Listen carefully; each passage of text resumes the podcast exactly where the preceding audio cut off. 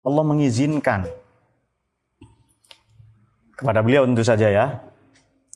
Fi syarhi ma'ani ke Sayyidina Ali dalam memberi penjelasan atau syarah makna-makna suratil Fatihah la asyra'u maka pasti akan saya jelaskan fiha dari surat Fatihah itu hatta tablugha mithla zalik sehingga mencapai sejumlah itu yakni arba'ina waqron. Waqoroh ini maknanya tumpukan. Jadi kalau arba'ina waqron saya akan jelaskan suratul Fatihah ini sampai 40 jilid 40 tumpukan makna harfiahnya, 40 kandungan makna lah itu saja. Setara sesuai dengan semua penjelasan atau syarah yang ada di dalam kitab Taurat itu. Nah, lantas itu Sayyidina Ali sampai di situ. Kemudian ini pernyataan Imam Ghazali yang ini wahadhihi kata Imam Ghazali ini wahadhil kasratu wa wasa'atu wal infitahu fil ilmi la yakunu illa ladunniyan uh, ilahian samawian. Banyaknya penjelasan ini serta luasnya kandungan yang diulas ini wal infitah dan keterbukaan atau tidak adanya hijab, keterbukaan fil ilmi, keterbukaan ilmu ini layakunu tidak akan mungkin wujud, tidak mungkin terjadi illa ladunian. Ya kecuali laduni, ilahi dan apa? samawi. Dipahami enggak Div ini? Dipahami Div ya? Dipaham pastilah itu.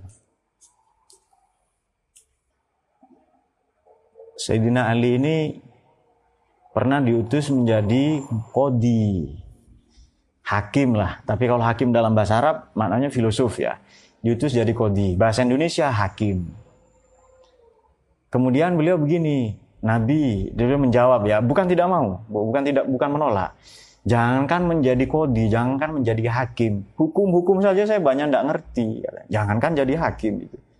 Hukum-hukum ini loh, hukum dalam agama ini loh, saya banyak tidak paham. Lantas kata kanjeng Nabi itu, Sallallahu berangkatlah kamu, dipegang dadanya. Kemudian setelah itu beliau merasakan ada, jangan getaran lah ya, salah paham. Ada ada aliran-aliran, ada denyut juga salah nanti ya getaran, denyut itu bahasanya dayat semua. Ada sesuatu yang merambat di dalam dada beliau dan lantas beliau memahami semua hukum-hukum yang ada di Quran. Maka beliau ke sana. Itu hanya dipegang dadanya saja. Jadi maknanya apa? Bukan Nabi memasukkan itu tidak. Ini hanya bahasa kiasannya. Eh, orang Arab ini paling banyak kiasannya. Bahasa Arab sekurang-kurangnya, sekurang-kurangnya, makanya ada disebut apa? Uh, lakob, kunyah yang aneh-aneh itu loh. Sekurang-kurangnya dari satu dari satu uh, satu sebutan saja satu nama bisa ada belasan bisa ada belasan sebutan. Nah, itu.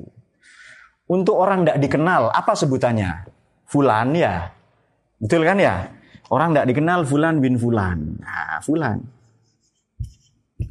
Fulan bin Fulan. Fulan anaknya Fulan. Bahasa Indonesia Polan. Sebutan yang kedua untuk orang tidak dikenal adalah Hai bin Bai. Ini juga sebutan untuk orang tidak dikenal. Hai bin Bai. Siapa dia? Hai bin Bai. Orang tidak dikenal berarti itu. Sebutan ketiga, Ajam. Siapa dia? Ya, Ajami. Pokoknya orang tidak dikenal. Kemudian, kemudian, uh, uh, uh, uh, uh, uh, dan lain-lain dan lain-lain. Lama kan nanti kita kalau ingat kita sebutkan lagi. Anda kalau kita ngaji apa itu uh, nasi ini tuh banyak sebutan untuk orang tidak dikenal itu. Ya fulan lah yang jelas itu. Kadang disebut Zaid, kadang disebut Fulan. Ah Zaid bin Ziyad itu juga orang tidak dikenal. Ada Zaid bin Ziyad itu. Ada ada kan namanya Zaid atau Ziyad ya. Itu orang tidak dikenal itu sebutan orang Arab. Uh, mungkin Hairus juga iya ya sama. Uh, banyak lah ya Zaid bin Ziyad. Siapa dia Zaid bin Ziyad? Siapa dia Fulan bin Fulan? Siapa dia Hai bin Bai? Siapa dia Jami? Orang tidak dikenal lah orang asing itu. Atau Gharib. Gharib juga orang asing. Uh, makanya Ightirob itu bermakna mengasingkan diri. Siapa dia? Ghurib itu orang yang asing atau eksentrik. Orang yang aneh, perilakunya aneh disebut ghurib. Eksentrik. Eksentris ya. Waduh, berapa itu? Udah lima lah. Perasaan saya sudah sebelas. Nah, kalau ngebut itu kan ya perasaan saya 180 itu kilometer per jam. Saya lihat 40 ternyata. Perasaan, perasaan saja kan bermain-main dengan perasaan ini beliau lah ya memainkan karena hanya perasaannya orang perasaannya sendiri juga sering dimainkan dimain-mainkan itu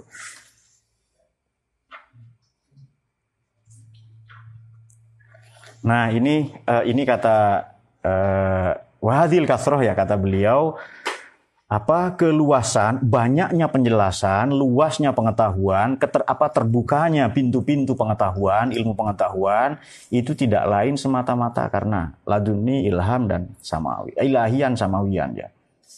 Yang dari langit bukan dari bumi. Nah, langit ini simbol simbol keluasan, simbol ketinggian, keluhuran, kemuliaan. Nah, bumi itu simbol mengenai yang rendah. Faiza aradullahu taala bi'amdin khairon. Kalau Tuhan menghendaki Allah menghendaki bi'amdin dengan seorang hamba khairon pada kebaikan, maka al hijab. Diangkatlah tirai baina nafsihi wa baina nafsil lati yallahu. Antara jiwanya, dirinya, kalbunya, hatinya, wa baina nafsil lati yallahu. Dan dengan jiwa universal yang di dalamnya merupakan uh, yang tak lain adalah Allah gudang server ya, mega server di mana pengetahuan itu berada. Fayanzuru fiha asrarun asraru asraru ba'dil maknunat wan fiha ma'ani tilkal maknunat. Maka kelak terlihatlah fiha pada nafsu tadi pada jiwa tadi itu asraru ba'dil maknun rahasia-rahasia sebagian rahasia dari sebagian pengetahuan yang masih tersembunyi, tersimpan. Lantas wantakosha, terpatri, terukir. Fiha dalam jiwa tadi, apa itu? Ma'ani tilkal maknuna. Ya, makna-makna dari ilmu-ilmu yang masih tersembunyi atau belum diketahui.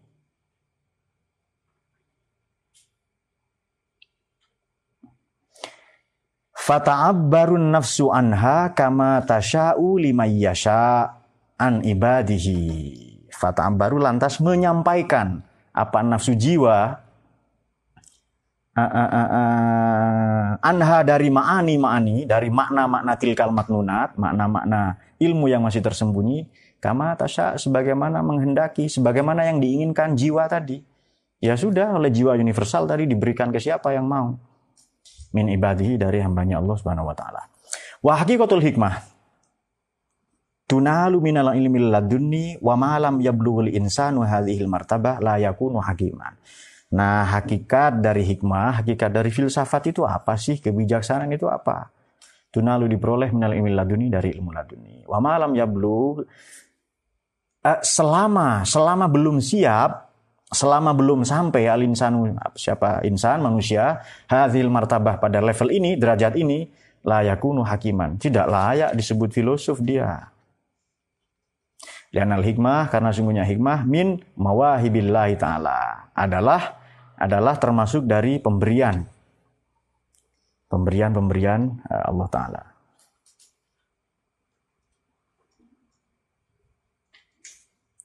Ada juga yang ngajinya model li'annal hikmah, oleh karena hikmah min termasuk daripada pemberian daripada Allah Ta'ala. Biasanya begitu mengartikannya. Daripada pemberian daripada Allah Ta'ala. Itu bingung kita juga itu. Tidak apa-apa. Yang penting dipahami saja.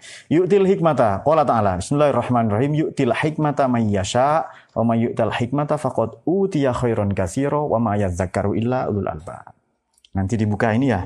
Suratil Baqarah 269. Allah menganugerahkan hikmah kepada siapa? Ya kepada siapa pun yang dikehendaki oleh Allah. Yukti menganugerahkan Allah al-hikmah pada kearifan kebijaksanaan mayyasha man kepada siapa pun yasha'u yang berkehendak, yang menghendaki.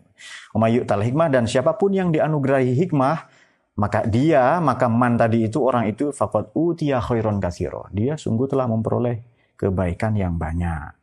Dan tidaklah wa ma zakaru dan tidak bisa atau tidaklah mengambil pelajaran kecuali ulul albab. Orang yang hatinya jernih. Orang yang memiliki hati yang jernih, yang ter, ya, uh, uh, apa uh, kosong, terbuka, lembut tadi ya kepada Allah dia. Wadzalika li'annal wasilin oleh karena itu demikian demikian koma li'annal wasilin karena sesungguhnya orang-orang yang wasilin, orang-orang yang sudah sampai ila martabatil ilmi laduni ke level kedudukan ilmu laduni ini mustaghnuna an kasrati tahsil. Mereka semua ya tidak butuh tidak lagi membutuhkan an kasrati tahsil, tidak lagi membutuhkan upaya atau usaha yang banyak, usaha yang keras. Wa ta'abit ta'lim dan belajar yang heboh ya, yang keras. Kalau begitu tidak perlu usaha terlalu keras, terlalu banyak, belajar terlalu banyak. Fayata'allamuna qalilan wa yu'allimuna kasiron. Karena itu mereka bagaimana? Ya belajar sedikit tapi kemudian bisa memberi manfaat, memberi pengertian atau mengajar banyak. Mereka sedikit belajar tapi banyak pemahamannya, pengetahuannya. Oleh karena itu dia bisa menyampaikannya mengajar dengan. Wa yata'ibuna yasiron mereka sedikit sekali berlelah-lelah, berpayah-payah. Nah ini Habib ini cocok ini. Wayastarihuna tawilan dan beristirahat yang panjang. Maksudnya apa? Maksudnya apa? Dia belajarnya sedikit, eh, apa menikmati hasil belajarnya itu lebih banyak, bukan beristirahat lah ya. Ini takut salah paham terus kalian ini. Salah gunakan maksud saya itu.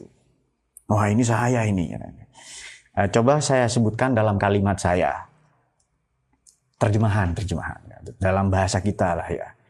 Bahasa saya saja, bahasa kalian ini nanti. Sesuai nafsu dia. Karena orang-orang yang telah sampai pada martabat ilmu laduni, mereka tidak lagi perlu berupaya dengan keras, berlelah-lelah, tidak perlu lagi. Kenapa? Karena dengan belajar yang sedikit itu, karena diajarkan langsung oleh Allah ya melalui wahyu atau ilham yang konteks saat ini, nanti mereka bisa memberi manfaat, mengajar, mendidik eh, lebih banyak dari apa yang dipelajarinya. Kemudian, kemudian mereka juga tidak perlu berlelah-lelah itu. Usahanya mungkin ringan, usaha belajarnya. Kemudian mereka eh, eh, menikmati hasil belajarnya itu boleh dengan belajar, boleh mengamalkan. Dan ini juga e, bermakna mengenai ilmu nafi, ya ilmu yang bermanfaat. Sumur belum ada gunanya, kecuali nanti airnya ke atas, dibawa ke atas, lalu disebarkan melalui keran-keran. Nah itu dia. E, mungkin sedikit ya, dari keran itu kan sedikit itu. Tapi manfaatnya lebih besar daripada sumur yang besar itu. Karena alir, airnya dialirkan nanti. Ketahuilah semuanya wahyu itu idza in qata'a. Ya wahyu memang sudah selesai, sudah terputus. Wababur risalah idza in sadda. Uh, wahyu sudah terputus. Pintu-pintu risalah atau kenabian juga sudah tertutup. Maka istagna cukuplah annasu siapa orang-orang anir rusuli dari para rasul itu, cukuplah apa yang datang dari para rasul itu saja, karena wahyu sudah selesai, sudah terputus ya, dengan diutusnya Nabi yang terakhir ya, di Pamungkas ya. Wa izhari istagnan nasu anir rusuli wa izhari dakwati. Dan melaksanakan dakwah. Ba'da tashihil hujjah, setelah nyata betul apa hujjah, kebenaran, wa din, setelah agama ini sempurna, disampaikan semua oleh kanjeng Nabi kama qala ta'ala al-yawma akmaltu lakum dinakum alaikum nikmati wa raditu lakumul. Pada hari ini telah kusempurnakan lakum bagi kalian dinakum agama kalian wa atmamtu dan telah aku genapi nikmati nikmatku pada kalian wa raditu dan aku rela lakum bagi kalian Islam. Pada Islam itu dinan sebagai agama. Ini wahyu ter wahyu ter wahyu terakhir. Ilham saja tahu, Margono tidak tahu terakhir katanya. Ya. Ada pelajaran MTS itu ya. Ya, Margono ndak MTS, ndak SMP. Apa? Ya ndak sekolah. Bukan dua, dua. Kan sekolah cuma dua itu kan ya? Ada pak sekolah alam. Gelandangan berarti bukan sekolah. Oh, SLB ya. Sekolah luar biasa. Masih sekolah SLB itu, Ini bukan sekolah itu. BSLB. BSLB ya.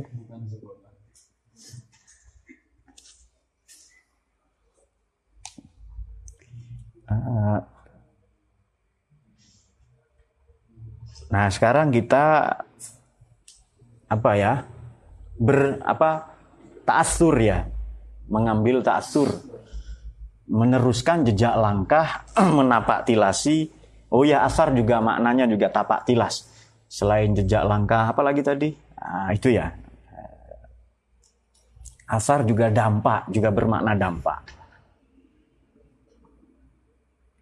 Diartikan bekas ya enggak apa-apa asarul yani itu bekas dampak kesan banyak juga maknanya dia.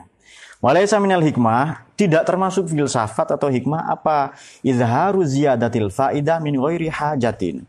Tidak termasuk hikmah, filsafat, kearifan, kebijaksanaan, wisdom apa itu?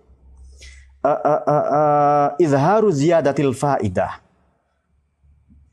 Menambahkan penjelasan yang bertele-tele mengoi hajatin.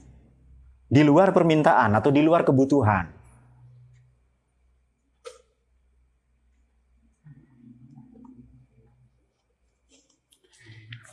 Tidak dianggap bijaksana, wisdom, tidak dianggap arif, bijaksana atau filosofis, apa itu? Izharu ziyadatil faidah. Memamer-mamerkan bertele menjelaskan yang bertele-tele ya, menambah-nambahi, memamer-mamerkan uh, uh, uh, apa pun yang di luar permintaan atau di luar kebutuhan.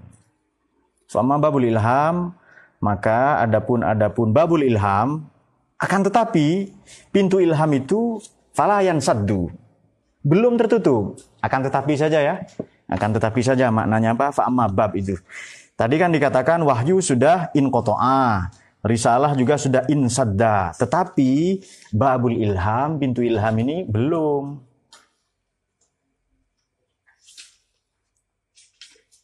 Belum yang sadu, tidak tertutup, belum. Wa madadu nurin nafsil kuliah dan uh, uh, anugerah atau pemberian atau uh, uh, jangan begitu. Adapun nur atau pancaran cahaya dari jiwa universal itu masih terbentang. Ah, masih ada terus. Layan kotiu tidak akan terputus. Lidawami rotin nufus. Karena memang kebutuhan yang terus menerus dari jiwa manusia ini. Wahajatiha dan kebutuhannya. Ila takkidin, watajdidin, watazkirin. Terhadap apa?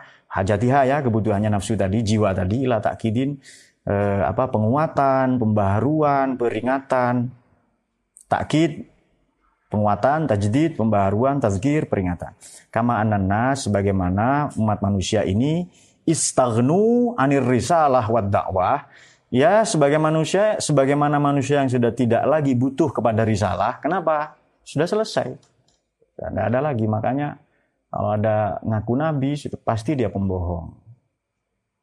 Seperti tuduhan mana Heri?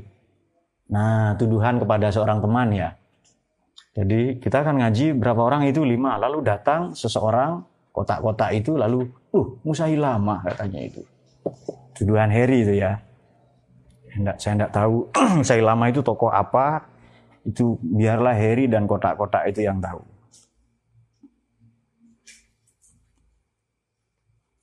Jangan dibalik huruf vokalnya. Nur ya.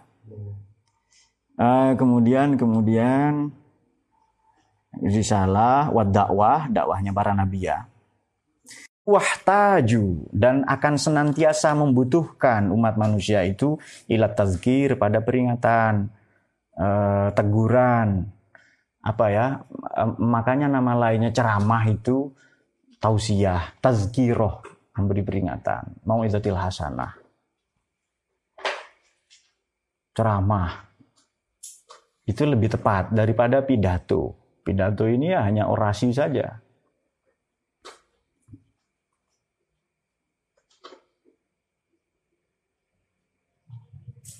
Seminar itu memberi sinaran sebenarnya. Dari kata sinar itu. Nah sekarang seminar itu sudah formalistik. Dahulu sebenarnya memberi cahaya itu. Isyrok gitu ya, isyrok, fight itu. Memberi sinar sebenarnya seminar itu. Sekarang enggak, seminar itu memberikan sertifikat ya. Tanbih, buat tanbih apa artinya tanbih kemarin? Katanya di sini tambahan. Oh ya, boleh enggak apa-apa tambahan. Ya, tanbih ini bisa peringatan, bisa informasi ya, teguran bisa tanbih.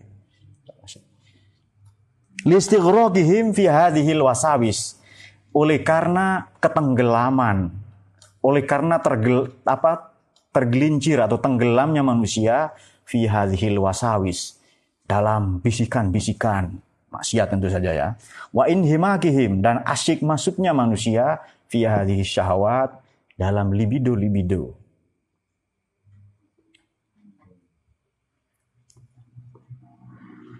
Allah Ta'ala aghlaqu babal wahyi. Allah Ta'ala aghlaqu babal wahyi. Allah Subhanahu Wa Ta'ala aghlaqu telah mengunci pintu wahyu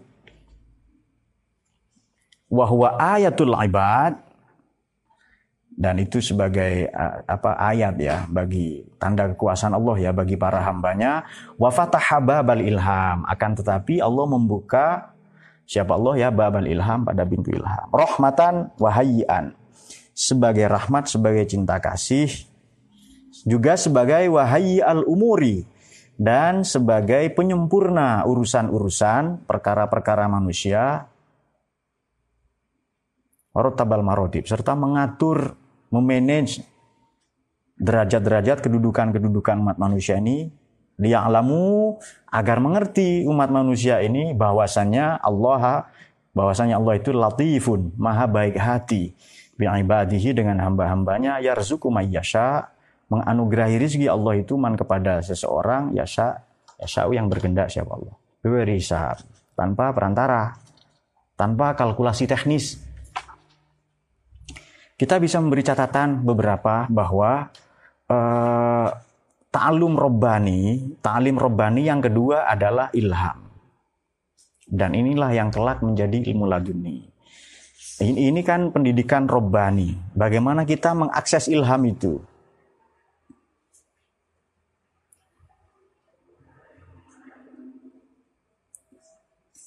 Ini dia. Faiza aradallahu ta'ala bi amdin khairon al hijab baina nafsihi wa baina nafsil lati Ini pernyataan Plato sebenarnya sudah menyatakan begini. Manusia itu menjadi baik oleh karena dikehendaki Tuhan baik. Artinya bukan karena manusia ya. Atau karena manusia itu menginginkan dirinya baik. Maka dia menjadi baik. Nah, Plato cenderung mengambil pendapat yang kedua. Sebenarnya ini bukan pernyataan Plato, pernyataan Sokrates yang ditulis oleh Plato ya. Jadi manusia itu baik karena dikehendaki baik oleh Tuhan. Kalau kita sempat berzikir, lisan kita semata-mata dijadikan oleh Allah sebagai media, medium untuk Allah menyebut dirinya sendiri. Nah, apakah ini eh, terkesan fatalistik, jabaria? Tidak ada usaha. Sudah ditentukan, misalnya begini. Sudah ditentukan, sudah ditentukan uh, A menjadi apa, menjadi bagaimana, lalu Allah mengilhamkan. Bagaimana itu? Fa'alhamaha fujuraha wa taqwaha. Qad aflaha man zakaha wa qad khaba man dasaha. Itu sudah Allah sudah menentukan ini, sudah Allah ilhamkan. Manusia dikasih kebebasan memilih. Tetapi manusia tidak pernah bebas keluar dari akibat yang ditimbulkan oleh pilihan-pilihan manusia sendiri.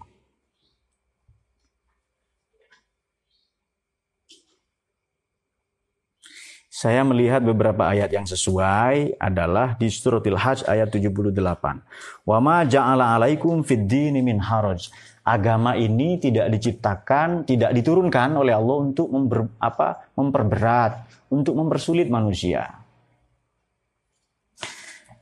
Uh, buktinya apa? Ada ingin ada orang, mohon maaf ya, ada orang buta, uh, apa uh, tunadaksa, ada apa uh, uh, uh, berkebutuhan khusus lah, difabel, ingin ikut berperang, maka turunlah ayat itu. Laisa 'alal a'ma haraju wala 'alal a'radi haraju wala 'alal maridi haraj.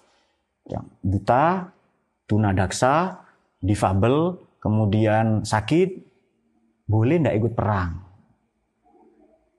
Begitu pula, begitu pula kalau kita sakit ya. Boleh nggak ndak puasa itu? Boleh. Tetapi agama itu pakai hati nurani, ndak pakai akal tok. Masa cuma digigit nyamuk sini? Ya, sakit pak, sakit. Masa nggak puasa ya kan? Agama itu ndak hanya pakai akal, pakai nurani juga. Jadi dayat entah mainan apa, begini-begini, kejepit pintu di situ kan. Sakit, sakit katanya itu. Datang Heri bawa tang itu tambah sakit. Nah, apakah boleh tidak puasa? Itu hati nurani bisa menjawab. Pernah ada orang bertanya begini saya. Pak, saya kerja. Saya, saya bisa sebutkan beberapa dalilnya ya, iktibarnya. Saya bekerja, boleh tidak tidak puasa? Lalu saya sebutkan begini, di luar sana banyak orang yang bekerja lebih keras dari Anda dan dia sanggup berpuasa. Maksudnya apa Pak? Maksudnya tergantung niat Anda. Anda niatnya puasa atau enggak? Kalau niatnya puasa kuat itu pasti itu.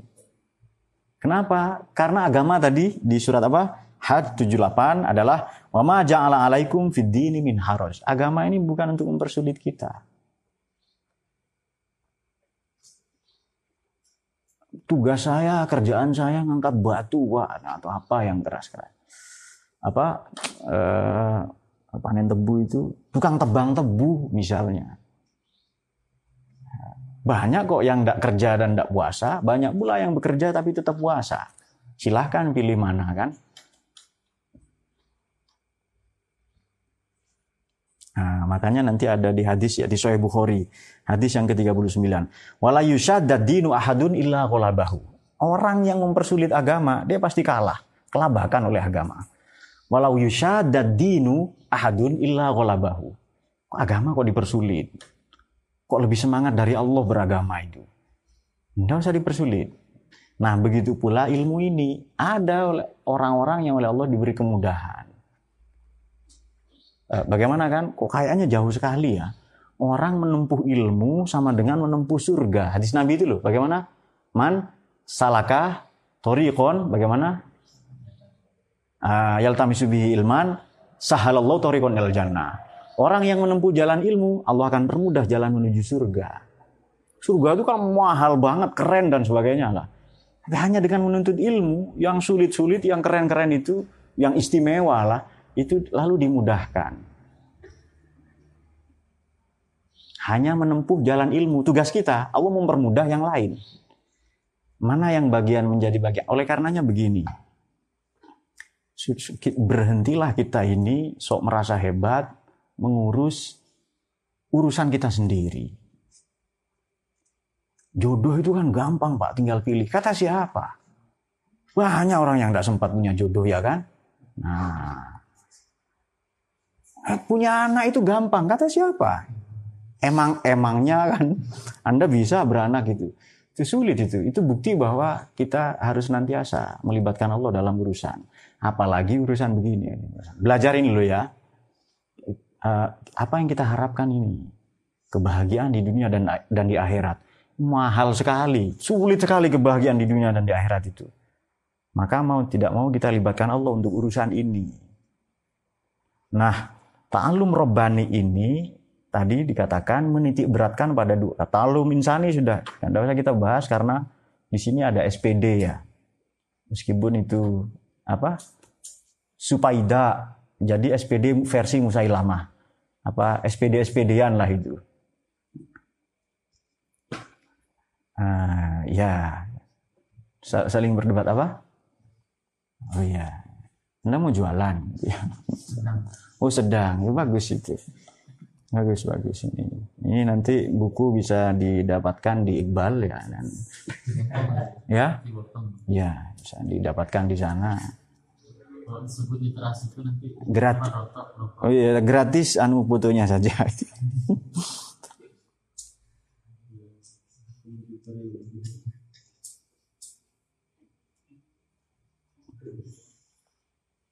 nah eh, sehingga begini Siapa nanti yang menjadi gubernur di Hurasan itu di Iran nanti sahabat Nabi itu loh di Hurasan di mana? Salman Al Farisi radhiyallahu an. Nah, itu dia.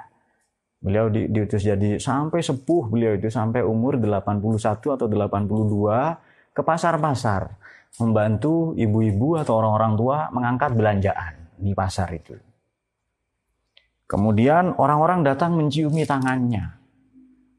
Nah, ditanya oleh beliau, kamu kenapa mencium tangan saya? Tangan inilah dulu yang pernah menyentuh Nabi katanya. Dia mau karena menyebut Nabi itu. Lalu datang lagi orang-orang gerombolan kedua lah ya, gerombolan alay-alay. Ya Karim, ya Karim katanya, ya Kariman Nas itu. Wahai manusia yang paling mulia katanya itu. Terus beliau langsung begitu, apa memberi isyarat dengan jari telunjuk. Kalau muid kan jari ini ya. Mulai sekarang jangan saya panggil ya Karim. Tadi kamu sebut Nabi maka saya mau katanya kemuliaan Nabi itu. Tapi kalau kamu menyebut saya ya Karim tidak. Loh, Kenapa? Memang Anda orang yang mulia, Anda sahabat Nabi katanya. Terus kata beliau begini, Idza dakhaltul jannah fa ana karim. Kalau saya masuk surga, saya karim. Wa idza dakhaltun nar fa ana laim. Kalau masuk surga, kalau masuk neraka berarti saya laim. Saya bukan karim lagi itu. Nanti kalau ketemu di surga panggil karim ya katanya itu. Sekarang belum. Pada saya temu katanya itu. Seolah-olah begitulah itu. Terus bagaimana ini? Nah, Ya sudah urusan kamu itu katanya. Nah, beliau dicium tangannya itu mau karena, loh kenapa? Ditanya kan ya. Ada. Karena tangan inilah dulu yang pernah menyentuh Nabi. Itu ah, barokahnya Nabi. Kemudian ada orang panggil, wahai ya karimal kaum. Wahai orang yang paling mulia di tengah-tengah kaum ini. Beliau tidak mau itu. Siapa? Salman Al-Farisi ya. Kalau saya masuk surga nanti, ketemu ya, sampai ketemu ya di surga ya. Kalau ketemu nanti panggil Karim, tidak apa-apa. Nah ini sebagian akhlak sahabatnya Nabi. Ada dalam Al-Isobah fi Tamyizis Sahabah cerita ini. Mengindikasikan bahwa para sahabat Nabi ini kan semuanya aulia, solehin. Semuanya oleh Allah dianugerahi ilmu laduni itu. Karena bersama-sama hidup dengan Nabi itu ya. Sholat apa berjamaah dengan Nabi, berjuang, berjihad bersama Nabi. Namun demikian, namun demikian, karena Nabi mencontohkan, Nabi ini sudah dikasih pilihan oleh malaikat Jibril itu. Mau jadi Nabi versi Nabi Sulaiman atau versi lain katanya itu. Mulkan Nabian atau Abdan Nabian. Tidak, saya memilih menjadi Nabi yang rakyat jelata. Yang kalau makan duduk di bawah. Uh, yang kalau panas dia akan mengipasi, ini hadisnya agak panjang, mengipasi badannya dengan ijuk, apa ijuk itu ya? Dengan anyaman, anyaman dedaunan pelepah-pelepah lah itu ya. Yang kalau kehujanan dia berteduh. Walhasil bukan nabi yang ke mana-mana dipayungi, kemudian ada apa fasilitas-fasilitas tidak. Ya pokoknya nabi yang biasa-biasa saja. Nah, oleh karena itu sedikit ya tambahan tadi adalah kalau kalau wahyu sudah terputus, risalah juga sudah selesai, tertutup, maka manusia sekarang membutuhkan akses kepada para nabi. Paham maksudnya ya? Siapa pewarisnya para nabi itu? Nah, itu dia. Kemudian, kemudian, kenapa? Ya karena al-yaum akmaltu lakum tadi itu. Dan, dan berlebih-lebihan dalam mengajar, semuanya ya, berlebih-lebihan tidak ada yang bagus ini uh, tidak ada yang baik itu ya min wairi hajatin fala walaisa minal hikmah tadi itu. Tapi ilham ini tidak akan pernah terputus. Tidak akan pernah selesai tergantung kita uh, sebab kita senantiasa membutuhkan itu bimbingan dari Tuhan ya. Kita senantiasa membutuhkan bimbingan dua yang kita ulas yakni at-ta'allum rabbani at-ta'allum insani dan ta'allum rabbani Ta'alum insani bisa kita akses sampai sekarang, ta'alum robbani juga. Namun demikian untuk jalur wahyu sudah selesai, kita bisa mengaksesnya melalui jalur ilham. Dan itu yang kelak disebut ilmu laduni. Faslun fi maroti bin nufusi fi tahsilil ulumi wallahu a'lam bisawab.